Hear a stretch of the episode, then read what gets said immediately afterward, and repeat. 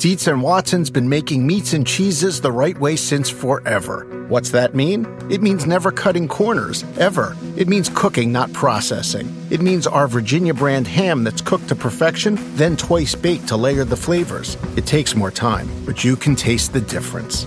We come to work every day to do it the right way, even if it's the hard way. Because if it's not right for us, it's not right for you. Dietz and Watson, it's a family thing since 1939.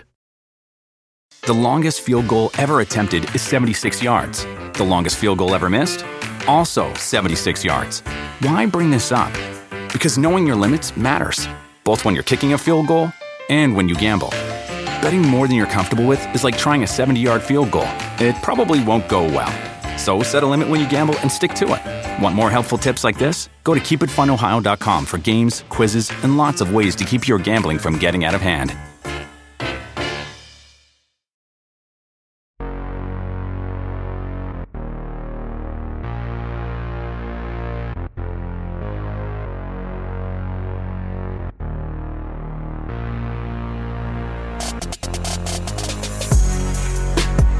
Hello and welcome to the Circling the Bases podcast, proudly presented by NBC Sports Edge. My name is DJ Short, and with me here once again is Drew Silva. This is a taped version of the show. We're actually taping Thursday night, October 28th. The first two games of the World Series are in the books. The, Ast- the Astros and the Braves will play game three on Friday in Atlanta. But for this show, we're going to continue our super early 2022 mock draft analysis, which we've done over the past two weeks. Uh, we're also going to do a Halloween candy draft at the end of the show, which yes. honestly, I did more prep for that than anything else on the show today. But uh, anyway, after having Matthew Pouliot and then Ryan Boyer on the show the previous two weeks, for this week, we have one of our longtime staff writers here at NBC Sports Edge and also, one of the participants in our recent mock draft, Dave Chauvin. Dave, thanks so much for coming on. We've been meaning to do this for a while, so glad we could finally do it. Well, thanks for having me, guys. I appreciate it. Yeah, Dave is one of our most reliable writers. He'll pick up any kind of shift, which is very valuable. But yeah, he's been a, a, great contributor for us for a long time. And if, yeah. if you, you, read the site at all, you, have seen his name around. Yeah, you're you're the Ben Zobrist, which is maybe like an outdated uh, reference, but I, I think that's the best uh, comparison I can make. Well, Comp, I'll, we're in the I'll comps, right? Take it for sure. Yeah. You're Chris Taylor. Let's go. okay, Taylor. I like that. I like that. Um, so, f- quick news that broke right before we started the show: um, the Padres are hiring Bob Melvin to be their new manager. He's signing a three-year deal. Uh, AJ Cassavell of MLB.com was first to report the news. There's no compensation going back to the A's. Melvin was under contract with the A's, but the A's let him go, uh, which is interesting. Of course, Jayce Tingler was fired after a really brutal finish to the season, and there was some scuttlebutt that you know he lost the clubhouse and they needed an experienced manager to step in there. And I think they did better than they ever could have imagined here. I, I agree. I, I, worry. Yeah, for the Padres, it's great. Like Melvin, he was or he was the longest tenured manager in baseball, right? Was he going on ten years? I think eleven years. Eleven years with the A's, um, mm. and really well respected. And the way you have to operate in Oakland is with a lot of creativity. Yeah. And to bring that to a team like the Padres, who aren't scared to increase payroll, maybe they're kind of at their breaking point right now, but um, they're they've been willing to spend and they have a lot of superstars and to add in his mind and his ability to get players to buy into a lot of like platooning and using pitchers in different kind of roles. I think it's going to be a, a really good thing for the Padres. For the A's, it sounds like this is the start of what's. I mean, his salary had climbed to about four million dollars. Being at yeah. a, a, job or a, a job at that level for for that many years, you're gonna get an increase in salary. So the A's probably saw this as a way to to dump some money, and maybe it uh, predicts what might happen this winter with the A's dumping even more money. Is is kind of the the talk on Twitter. I know Dallas Braden was tweeting about that. He's obviously connected with the A's organization, so yeah.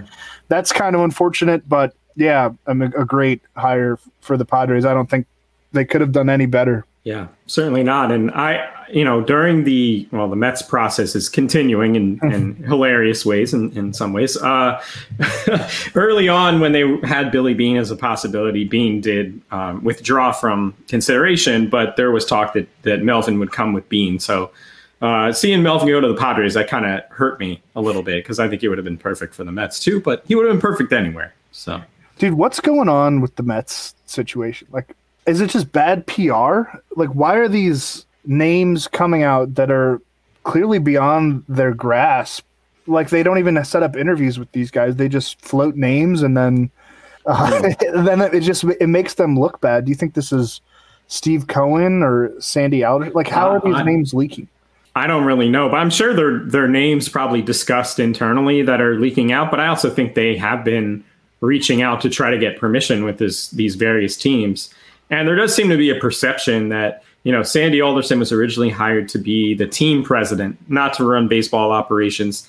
He got pushed into that role because they got a late start last offseason and everything that happened with Jared Porter and all that. So, um, but originally he didn't, he wasn't expected to be that involved in baseball operations. Meanwhile, his son, Bryn Alderson, got a promotion during the season where he's pretty high up in the front office now. So, there might be a perception that even if Sandy Alderson goes into that team president role and not in baseball operations, he'll still, you know, Bryn could be looking over the shoulder of whoever, you know, is there. I think that perception is is real. And also, Steve Cohen is a very public facing guy.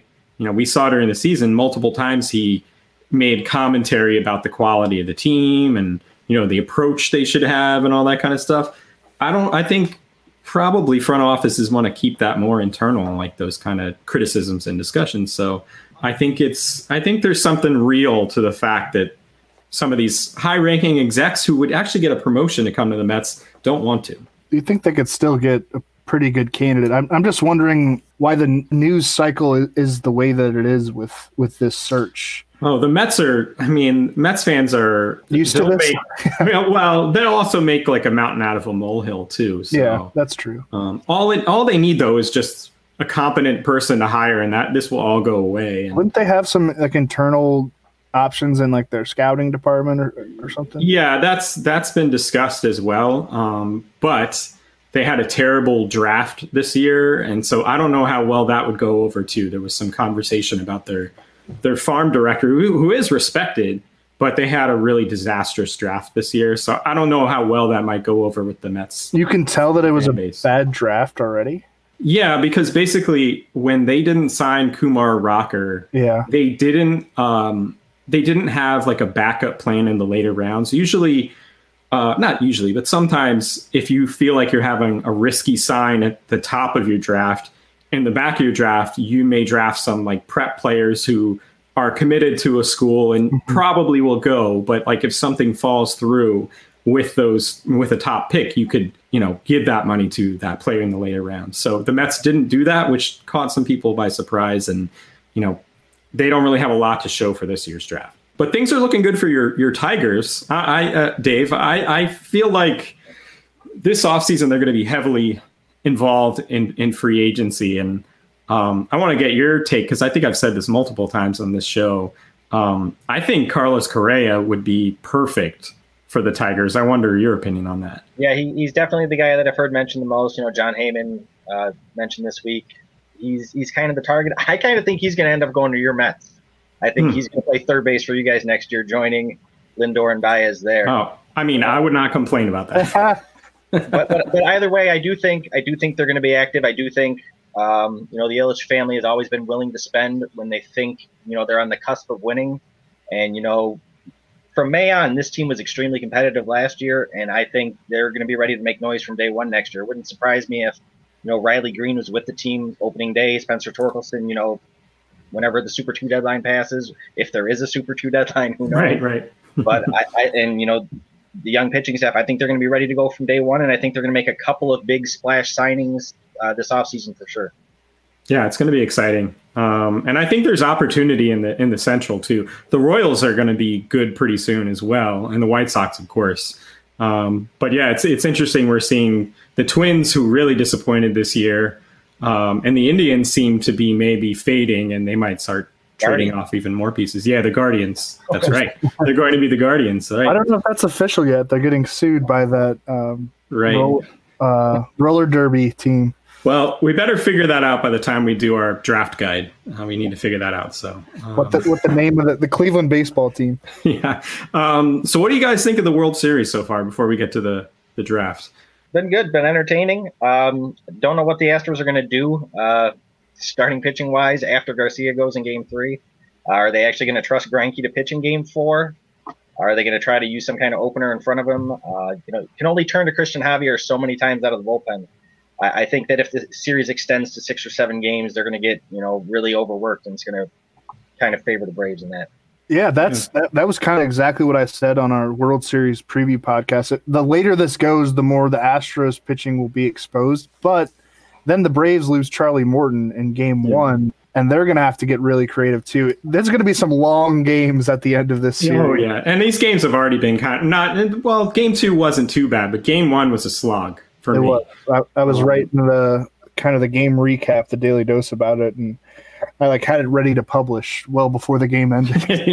yeah, yeah, it's funny. And well, about game two, Max Fried, like he took the loss. He didn't pitch as bad as his line suggested. The second inning, there was a lot of weird stuff going on, Yeah. but he ended up eating a bunch of innings. And Brian Snitker didn't use his, you know, big left-handers in that game either. So those are in reserve too for for future games. So you know, while losing Charlie Morton, who you know broke his fibula uh, and still pitched for a little bit, um, while that's a blow, I think uh, Snitker, Snitker did a great job to save those guys for Yeah. because they're going to need them for sure. Um, but yeah, I, I hope for some tighter games. Uh, I think we'll we'll get that. I think I think we're probably bound to get a six or seven game series if I had to guess right. I would agree with you at, at this point. I, I said Astros in, in five. I don't think that looks good at all. All right, so we'll get into the draft. Before we do that, the NFL season is in full swing, and the NBC Sports Predictor app has you covered. With Sunday Night 7, predict what will happen on Sunday Night Football for a chance to win up to $100,000 every week. It's free and easy to play. Download today from your app store or visit nbcsports.com slash predictor. Okay, so again with this draft, you, you can go to nbcsportsedge.com. We've done articles on every few rounds uh, full breakdowns, and uh, it's really good stuff. I, I think this will be relevant uh, for a good portion of the offseason, I guess, pending you know where these players end up signing and, and whatnot. But I think this is really good information to kind of get your prep started.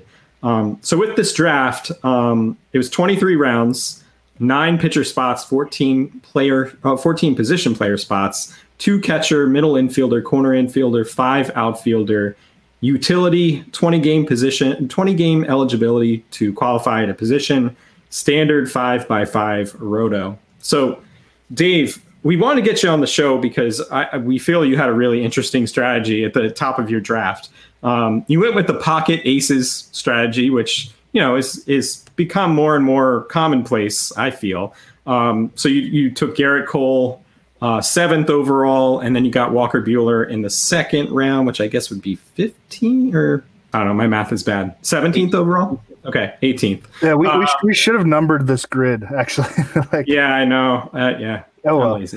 Uh, but then you didn't take your first position player until Tyler O'Neill in the fifth round because you took Liam Hendriks 31st overall, Josh Hader 42nd overall. Um, how do you feel about how the rest of your draft played out after that? And what was your reasoning behind grabbing those top two closers?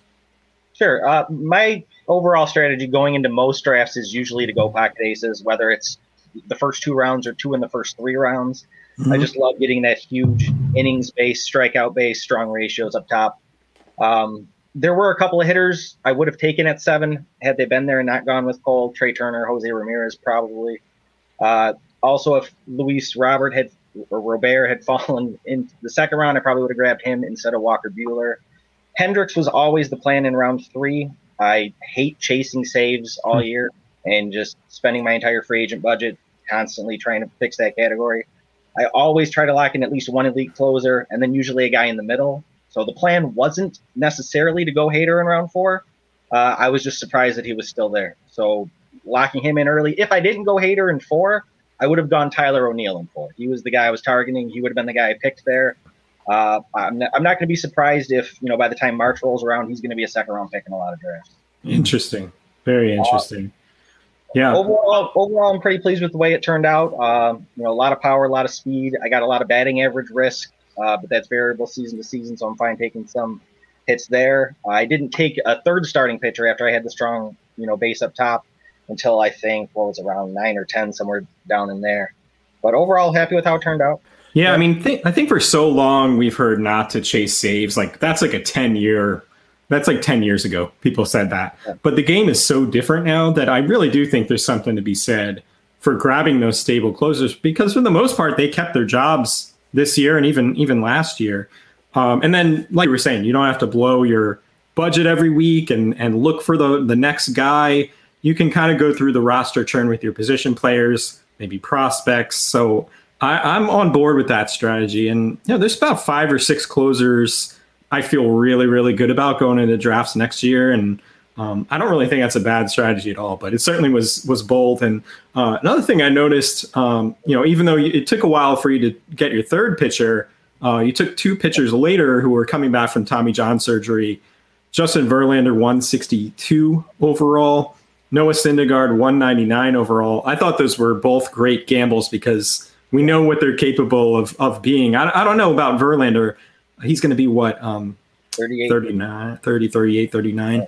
Uh, we'll see, but I you know, even if he is a mid rotation starter, I think that's a great value. So I, I, really like that. I believe the strikeouts will be there for Verlander. If yeah. you know, even if the ERA is not what we're accustomed to. Totally, totally. So we mentioned you're a Tigers fan, and I, I saw you took Akil Baddoo uh, 127 overall in the 11th round. I suspect maybe that raised some eyebrows to see him picked uh, in that spot, going before guys like Michael Conforto, Joey Gallo, Avisail Garcia, Dylan Carlson, guys like that. Um, what did you see from Baddoo this year that makes you a believer in him long term, or was this about trying to get category need with the, the speed? I was a little bit of both. Um, yeah. I was highly skeptical of him coming into the season. You know, being the Rule Five pick, making the jump straight from A ball after taking a year off, after coming back from surgery. I, I wasn't sure he was even going to make the opening day roster. I was surprised when they brought him on. Uh, but AJ Hinch had a lot of trust in him, and what I was really impressed with was every time he struggled. He had a couple of prolonged slumps during the season where you know strikeouts would come up. He would look lost at the plate.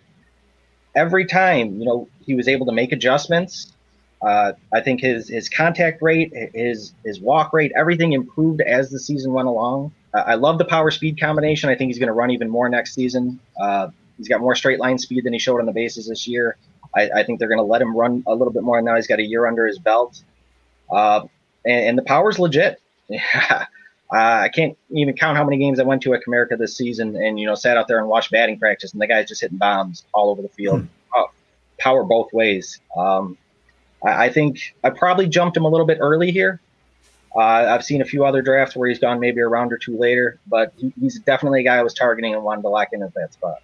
He had that concussion in August and kind of struggled after that, but I, I agree with Dave. Like he he started to fade in May, and it was like okay, he was just kind of yeah. fluky, but he like rounded into great form again um, and was really having an excellent overall season un- until that concussion, and then kind of yeah. stumbled through the end of August and September. But yeah, I mean, I, we, I remember talking about him pretty early on, DJ, on this podcast, and yeah, a lot of it checks out that he might be a really. I I, I don't know if he's going to be you know what he was in April, like a, a, thousand OPS kind of guy, but with the power and the yeah. speed that he has, um, and probably hitting pretty high in, in a Tigers lineup that could get better and better as we move along here with with Torkelson.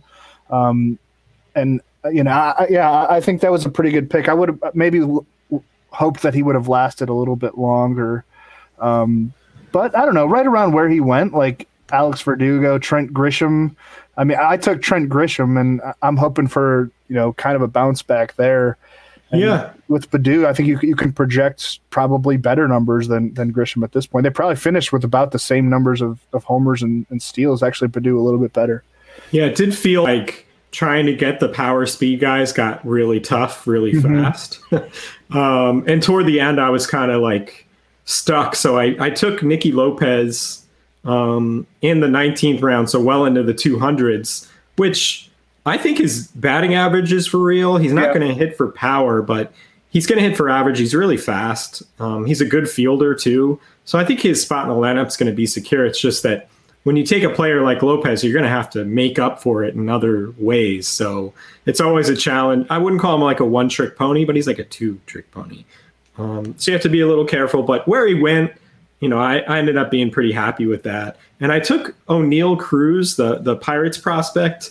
Um, Love that. I, yeah, I, I'm a huge fan of him. I have him on a couple of dynasty teams. He's massive, six foot seven, playing shortstop right now. I'm not sure if he's going to stay there. He may end up in the outfield. We'll see. But I think there's a real chance he makes the Pirates opening day roster next year, and he has serious power and speed. I can't wait to see him uh, on a regular basis. I, I think he could be a really nice value.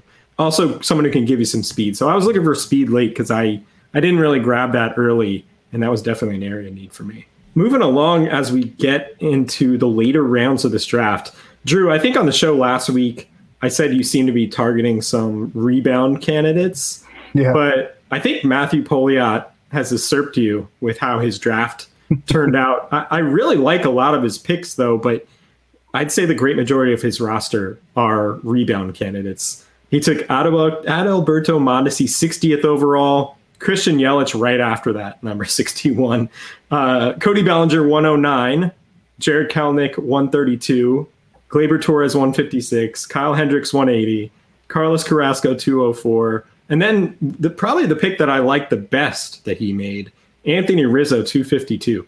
Like that's like unheard of that he could go that late. And there's been some conversation that he could return to the Yankees. You know, if he does, that's going to be a bargain for sure. Yeah, and and I took Luke Voit in the 19th round. I'm trying to look up exactly what number that was uh, I guess we don't have that those rounds posted yet for our analysis, but around pick 230, 240 ish.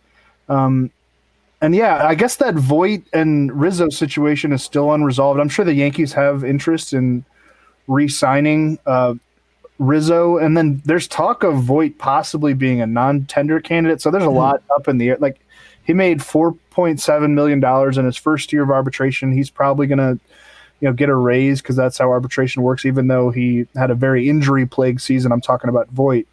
Um, but yeah, a guy who led the majors in homers during the shortened 2020 season. I, I think it was worth a gamble around pick 230 or whatever it was. Um, who could be the starting first baseman for the Yankees? I feel like I feel like they're going to make some kind of change there. Yeah, I, I mean that's that's a really unsettled um, it's hard to do a draft, obviously, for 2022 in October 2021, and, and maybe that's why Matthew and I fell back on to a lot of bounce back candidates because you know you can look at ADP from last year, you can you know, trust past production. Like I have DJ LeMahieu, Alex Bregman, um, Eugenio Suarez, Matt Chapman, uh, Mike Trout, Trent Grisham.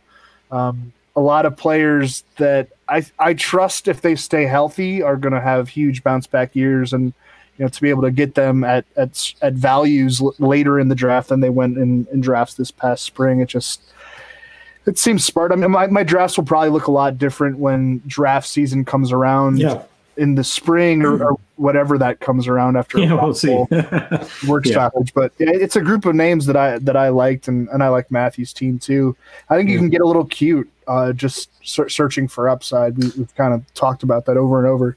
Yeah, yeah. Uh, George Bissell, uh, he yeah the all upside team. Yeah, he dominant dynasty league team. Um, but he took a number of players that I was going to take you know, a couple times I was I was targeting some prospects. I think Bobby Witt Jr. was one I really wanted, and he took him like right before me, so that was pretty frustrating. But um, George definitely took some names that you should be familiar with going into going into spring, uh, because a lot of these guys either have a chance to either make the opening day roster or possibly be up, you know, after the start of May or whatever the new CBA entails as far as prospect call ups and service time and all that. So um, again, go to NBCSportsEdge.com, look at all the round breakdowns and, and you'll see what we're talking about there.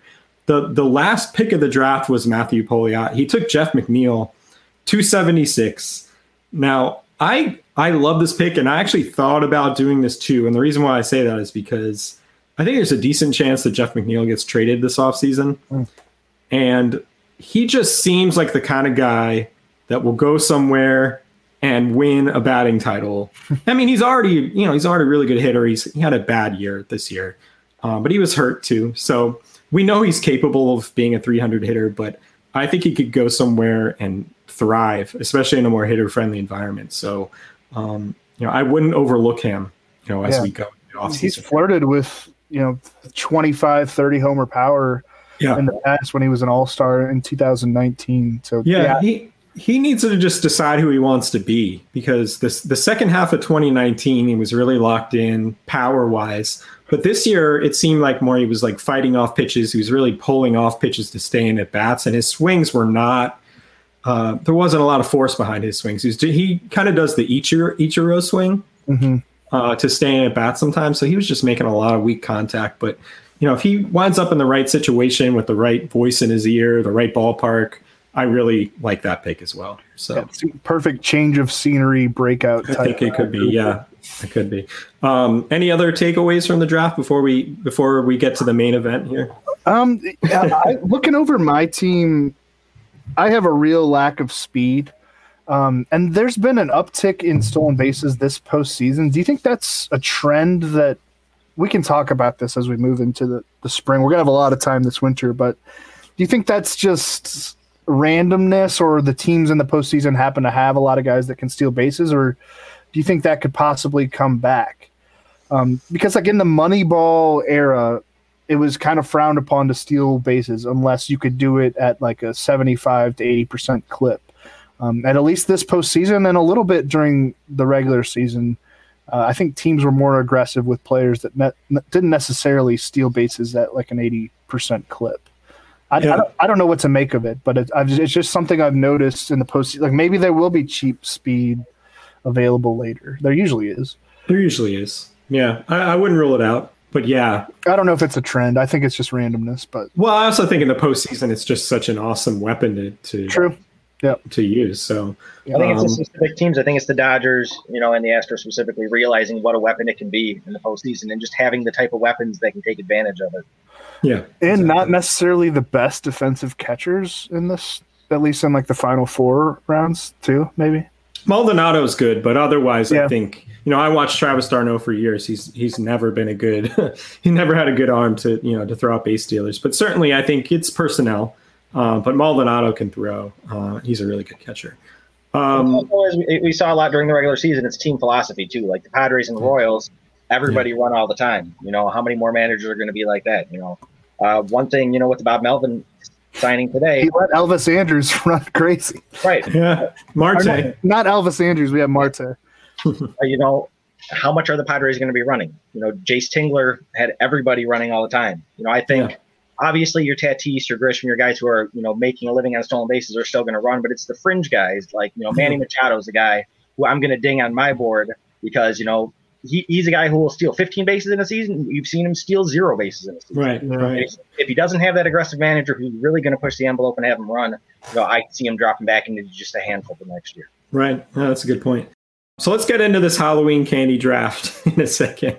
Before before that, though, we have a special offer for our listeners. You can use promo code BASES10 for 10% off any premium subscription for NBC Sports Edge Plus. Can be either monthly or annual, and for any tier, it also works across all sports. So this is a good time to get involved. Obviously, NFL season well underway, but also the NHL and the NBA now too. So it is a great value. Remember, it's promo code BASES10.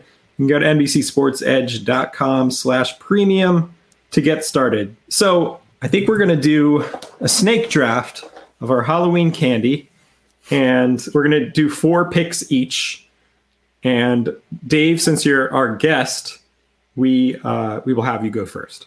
And okay. you guys both have you have a couple of kids, right, Dave? Or I have three. Three. three. Eight, six, and two. Oh, that's awesome. What are they dressing up as? Uh, so the eight-year-old is going to be Spider-Man. Uh, the six-year-old's a ninja. and uh, the two-year-old loves him some Mickey Mouse, and he's going to be Pluto. So, That's classic. yes. Yeah, my my four year old's going to be a witch, and my two year old is going to be a cat. Um, so yeah, and I think I'm going to be a skeleton. We'll see. Phoebe Bridgers style. Yeah, it's definitely Phoebe Bridgers uh, influenced. Donnie, Um, Donnie Darko. yeah, Donnie Darko. Yeah, absolutely. Oh. All right, Dave, take it away. Okay, so let me preface this by saying I don't consider this the greatest candy of all time. If it was just a regular candy draft, it would not be my top pick. But if we're just focused on Halloween candy, I I, I got to agree with our colleague Chris Crawford that the 1.01 has to be candy corn. Has to be. It doesn't have to be. It's Halloween. It's ha- it has to be. I actually like candy corn, I, I don't mind it. It's not my favorite, but I do like it. but I think it's a horrible pick. okay, Drew, you can go second. Never listen to Chris. Um, okay. Well, my issue is, and this is like Halloween candy for me, so I don't really care if it doesn't fit on the Halloween spectrum. It's like what I want to eat on Halloween. Um, and I'm gonna go with Reese's, but I want some clarity as to whether because Reese's makes a lot of different products now. Yeah. Like if you, you go through a candy aisle at a grocery store, they they take up like five rows. Um, and I'll, I will say at the top that the big cups, the Reese's big cups with pretzels inside, those should Oh, be illegal. Should Really, be- I like them. I know they should. Or the, there's yeah, there's the Reese's Pieces inside the big cups too. There's also that, and that those should be illegal too, because I shouldn't be allowed to have access to them. I'm trying Right. to work out. um, so I'm going to go with Reese's peanut butter cups. Does that wipe all other Reese's products off the board? I think if you wanted Reese's like the Reese's Pieces, I think that would still Okay, be eligible. It's kind of a different object. All right. yeah, yeah. Um, Reese's peanut butter cups. That should be the 1.01. Okay, I, I agree with you on that. Um, I will go with Snickers. Ah, Solid. Be- yeah, it's just an old reliable. And like if I'm ever, you know, going to a gas station, drugstore, or whatever, sometimes like if I'm gonna grab any candy on a whim, it will be Snickers. I think it's the most like satisfying and filling. It's got protein actually. Protein as well, yeah. Um, and I think it was always my favorite when I was a kid too. Um, so yeah, Snickers. You know what? It, it plays well into the bite size, like the the fun size version too. Not not a lot of them do. Right, and you could like bite it in half, and you still have like the nougat at the bottom. Mm, You know what I mean? So it's it's like a two part. It's like a two part candy. Great analysis. Um, so I think I go again, right? Yeah, you do. It's a snake. Oh my god. Uh, I will go Starburst. Ooh. I'm a fan of mixing the pink and the orange together and eating them at the same time. I don't know why, but I think it's like the perfect combination. I'm not a huge fan of the red ones though, but I do like Starburst. See, and I kind of agree. Growing up, the red was what I would go to first, but something about it's like really sour to me now. Yeah, yeah, but yeah, I was that- always happy to see Starburst. So I'm up. Um, I should say I'm more of like a savory than a sweet kind of person. So I wrote down like a yeah. I also prepped for this portion of it way more than the draft talk portion.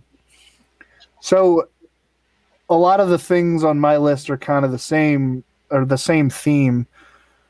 Um, I'm gonna go with peanut M and M's. All right. Quality. So you'll notice there's peanuts and, and chocolate. I did not like peanut M and M's when I was little. I think I've always I've always loved peanuts and chocolate and peanut M uh, people like the caramel M and M's. Not they don't really do a lot for me. The brownie M and M's don't do a lot for me. Um, there's also there's a pretzel M and m which is right up my alley, but I I, I like that one. It's pretty. you good. don't get enough pretzel in there. I feel like. Um, No, my and you- kids love my kids love the regular M and M's. None of them like the peanut M and M's. That's my that's my go to anyway. So if they get any of those, I, I get them. Works out Yes. well for me. Very nice. All right, you're up. Uh, all right, for sure we're gonna go with Skittles. Skittles are our favorite. Usually Okay. have them on hand. Uh, Snickers is is usually my go to as well. That was you know what I was hoping would fall back here. Was dumb to think that it would make it. Um, as far as my next pick, I'm gonna go with Twix. Damn, that was going to be me on the way back. Nice. Twix I is great, dude. Twix ice cream bars. It's talking about things that should be outlawed. Those are and like the Snickers ice cream bar gets a lot of love as it should because it's amazing. But if you ever get your hands on a Twix ice cream bar, I've never had one, but now I kind of really, really want to try one. they're real special, man. They're real special. I like the Snickers ice cream bars too. Those are very, very good. Yeah, those are great. But try the Twix. There's something like simple and, and beautiful about them. All right. So it's me again, right? No, Uh, Oh yeah. Wait. No, it's wait. me. Okay, go ahead. You guys are on the the ends. Yeah, you're right. But this is my third pick. Uh, you guys took Twix and Snickers from me. I'm gonna go Payday. okay. I like Sticking with the peanuts theme. I think it's just peanuts, caramel, and like some sort of creamy. I don't think it's nougat, but some sort of creamy center. Um, it's salty and not overly sweet. Um, it's basically like a health food. Yeah, sort of. But I don't know about that, but there's a liquor store down the street from me that I, I frequent often. Um, and it, they don't have a very good candy selection, but they always have paydays. And I, I usually grab one when I'm in there.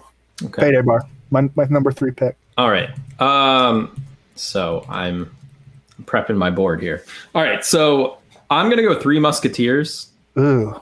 I've always loved Three Musketeers since I was a little kid. Um, I the nougat is like different than any other candy. That's true. It's airy. It's like a yeah, it's like a egg white kind of consistent, or not an egg white, but um, like the kind of yeah, the light airiness. Um, yeah, for some reason, like I, sometimes I'll grab that. I don't want to name the other. Well, I'm not going to pick it. So Milky Way sometimes has that same. I'm into that too, but yeah, I'll go Three Musketeers, and then my final pick. I'm going to go with the Blow Pop. wow. Yeah. I actually like that play a lot.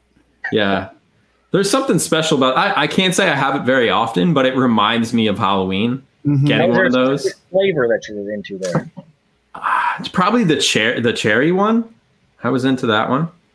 Um What is the green one? Watermelon. That's watermelon. Yeah, that would be my pick. yeah, I'd say the cherry. I also like Tootsie Pops. I was I was kind of torn between those two, but yeah, the blow pop is like a special like that's nostalgia, I think, for me. The last time I did one of these drafts, oh, oh, I know. I- Someone got mad because I said Toblerone, and someone's like, "No one ever hands out Toblerone Halloween." I'm like, "Well, they should," but that's not going to be my final pick. Yeah. Oh man, you saying you taking Starburst made me think of Hi-Chews. Those are some. Those are really good. Mhm. Kind of in the Starburst format, but with a really weird chewy consistency. I don't know how they do it. Um, I'm gonna go with Butterfinger to close Oh, it that's out. nice. I've got a lot of peanut buttery Yeah. chocolate theme to my. Um, but man, and P- P- uh, Butterfinger changed their recipe too. If you haven't had one in a while, I check haven't. it out. It's a lot more, uh, not as sweet. It still sticks in your teeth for days and days, but it's not as sweet. They're delicious. Big fan. Yeah. A Butterfinger, like um, concrete or whatever you call them, like a like Dairy Queen. You know the uh, Yeah. Those are delicious.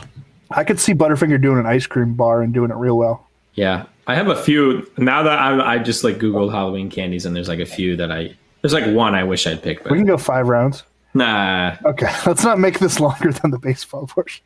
Uh, I have another question when we're done, but Dave, give it give us your Sure. final pick. Um, probably a little off the board, but the last one we go with is the uh, Hershey's Cookies and Cream Bar. Um, Oh, that's a good one. like that. I haven't had one in a while, but I used to love those. Yeah, we just got a bag of them that we're going to be passing out, and I've already broken into it a few times. What else are you passing out?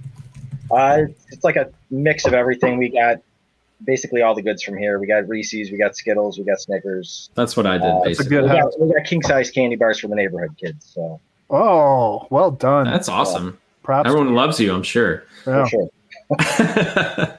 um, my last question for you guys: When you were a kid, what was like the the candy or something that you would get where you were immediately like, "What? Like, what is Oh. this? Like Smarties. Smarties? Okay, Keep Yeah, like Smarties Smarties. out of my bag. I like Smarties. I would, tra- I would trade for the Smarties. I like those. Um, we had a, a couple people in our block who just loved passing out just random handfuls of pennies. Yeah, I used to get that That too. was, that was a good one. Awful. The the homemade treat kind of went out of style, but like I remember getting like clumps of sugary stuck together popcorn that was disgusting. Yeah. Raisins were always my like. Yeah, get, get out of here. There were the yeah, there were some raisins houses. lots of raisin boxes that never got eaten. But um, yeah, my brother and I used to like, like we'd have our bounty and then we'd come home and like we would just throw it all on the floor and like split it up according to our liking, which uh, you know works out sometimes when you're with someone that doesn't have the same palate as you. So always always a good time. If but yeah, you wa- raisins now. If you went up to a house that left out the basket or that said please take one, how how many were you taking? I would I would be respectful. I think. I would be. I'd take a couple. You know, I'd be A couple- respectful. I'm take a be full bowl, but I'll, I'll take a few. Yeah. And being honest, yeah, I, I never took the whole bowl either, but a, a solid handful. No, I, I kind of had the same thing DJ did. I had I have a twin brother, so you know we did everything together growing up. Uh, twin brother who's allergic to peanuts, and Snickers happened to be my favorite candy bar. So There you go. when the plunder would come home, you know I would get all that, and he'd be able to take you know, you know the terrible things that he likes that no one should ever like, like milk duds and raisinets. And things like. Okay. Yeah. Oh, I'm actually a milk duds guy. I should have thought Yeah. of it. I like like Rolos and um, Rolos, are, Rolos in Rolos the are- fridge are strong. Yeah, one I was gonna say that I kind of wish I had taken. I haven't had one in a really long time, but I loved them when I was little. The hundred grand bar. That's a very good candy. That's not good. Is that like crispy? Yeah, Yeah. God, I haven't had one of those in forever either. Nutrageous is great. Shout out to Reese's, man. They know what. Oh man, I guess we could have done uh, five rounds, but now. I better we cut it off now. But no, this was this was awesome, and uh, yeah, my kids like they eat M and M's. Like that's basically it right now. They love M and M's, just like your kids, Dave. Yeah. Uh, but other than that, they don't really eat a lot of candy. So I'm sure I'm gonna have some candy in my future. Did they get to trick or treat last year? Uh, we went to like a few houses around the neighborhood. That's all they need when they're that little, anyway. Right. We took pictures and stuff. So, So this my, might my be oldest, my oldest, who was seven last year. Not a lot of people in our neighborhood went trick or treating last year, and he was the big beneficiary of that. Because a couple of houses at the end of the night, it got to the point where they're like, just take the whole bowl, take the whole table. he absolutely cleaned up. I mean, we had candy until like February. yes. Wow. I'm going to Notre Dame this weekend for Notre Dame, North Carolina, with my brother Evan and his daughter, who's s- eight, seven, eight. I think she just turned eight. Um, and I told her she should dress up and like tail. I'll help her tailgate the parking lot because Mm. you know, like all those tailgate setups will have candy or something. yeah. I think it'll be like the best trick or treating of her short life so far. No, that's awesome. Yeah. Yeah, I expect, you know, Halloween will be back to normal for the most part this year. Yeah, Um, it seems like it. We so- deserve it. We deserve it. yeah, it's going to be fun. not hopefully, my everyone, kids, but us. my kids are sick, but hopefully they feel better by then. They probably Yeah, will. hopefully, man. It's it's technically on Sunday, right? Yeah, yeah. Uh, but kids, kids trick or treat at like five o'clock anyway. So Yeah, true. Um, but no, it's yeah, it's going to be a blast. Um, all right, so I, I think that does it for the show this week. Uh, next week we're probably going to talk World Series, most likely. We'll see how many games it ends up going. We'll we'll be through five games by Sunday night, so I don't know. Yeah, this We'll weekend will, will fly by. um, Yeah. with those three games in Atlanta. It's going to be a really weird start to the offseason too. So yeah, who knows? Maybe next week we do a offseason preview. I mean, who knows? We'll see. We'll have to think about it. I guess we could. Yeah. All right. Well, enjoy Halloween, everyone. Stay safe. Me too. And yeah, we will we'll see you back here next week. If you like what you're hearing with this show, circling the bases, be sure to subscribe wherever you get your podcasts. And if you're listening on Apple Podcasts, please rate and review if you don't mind. Follow us on Twitter if you don't already. I'm at DJ Short. Drew is at Drew Silv. Again, be safe out there, and we will see you next time.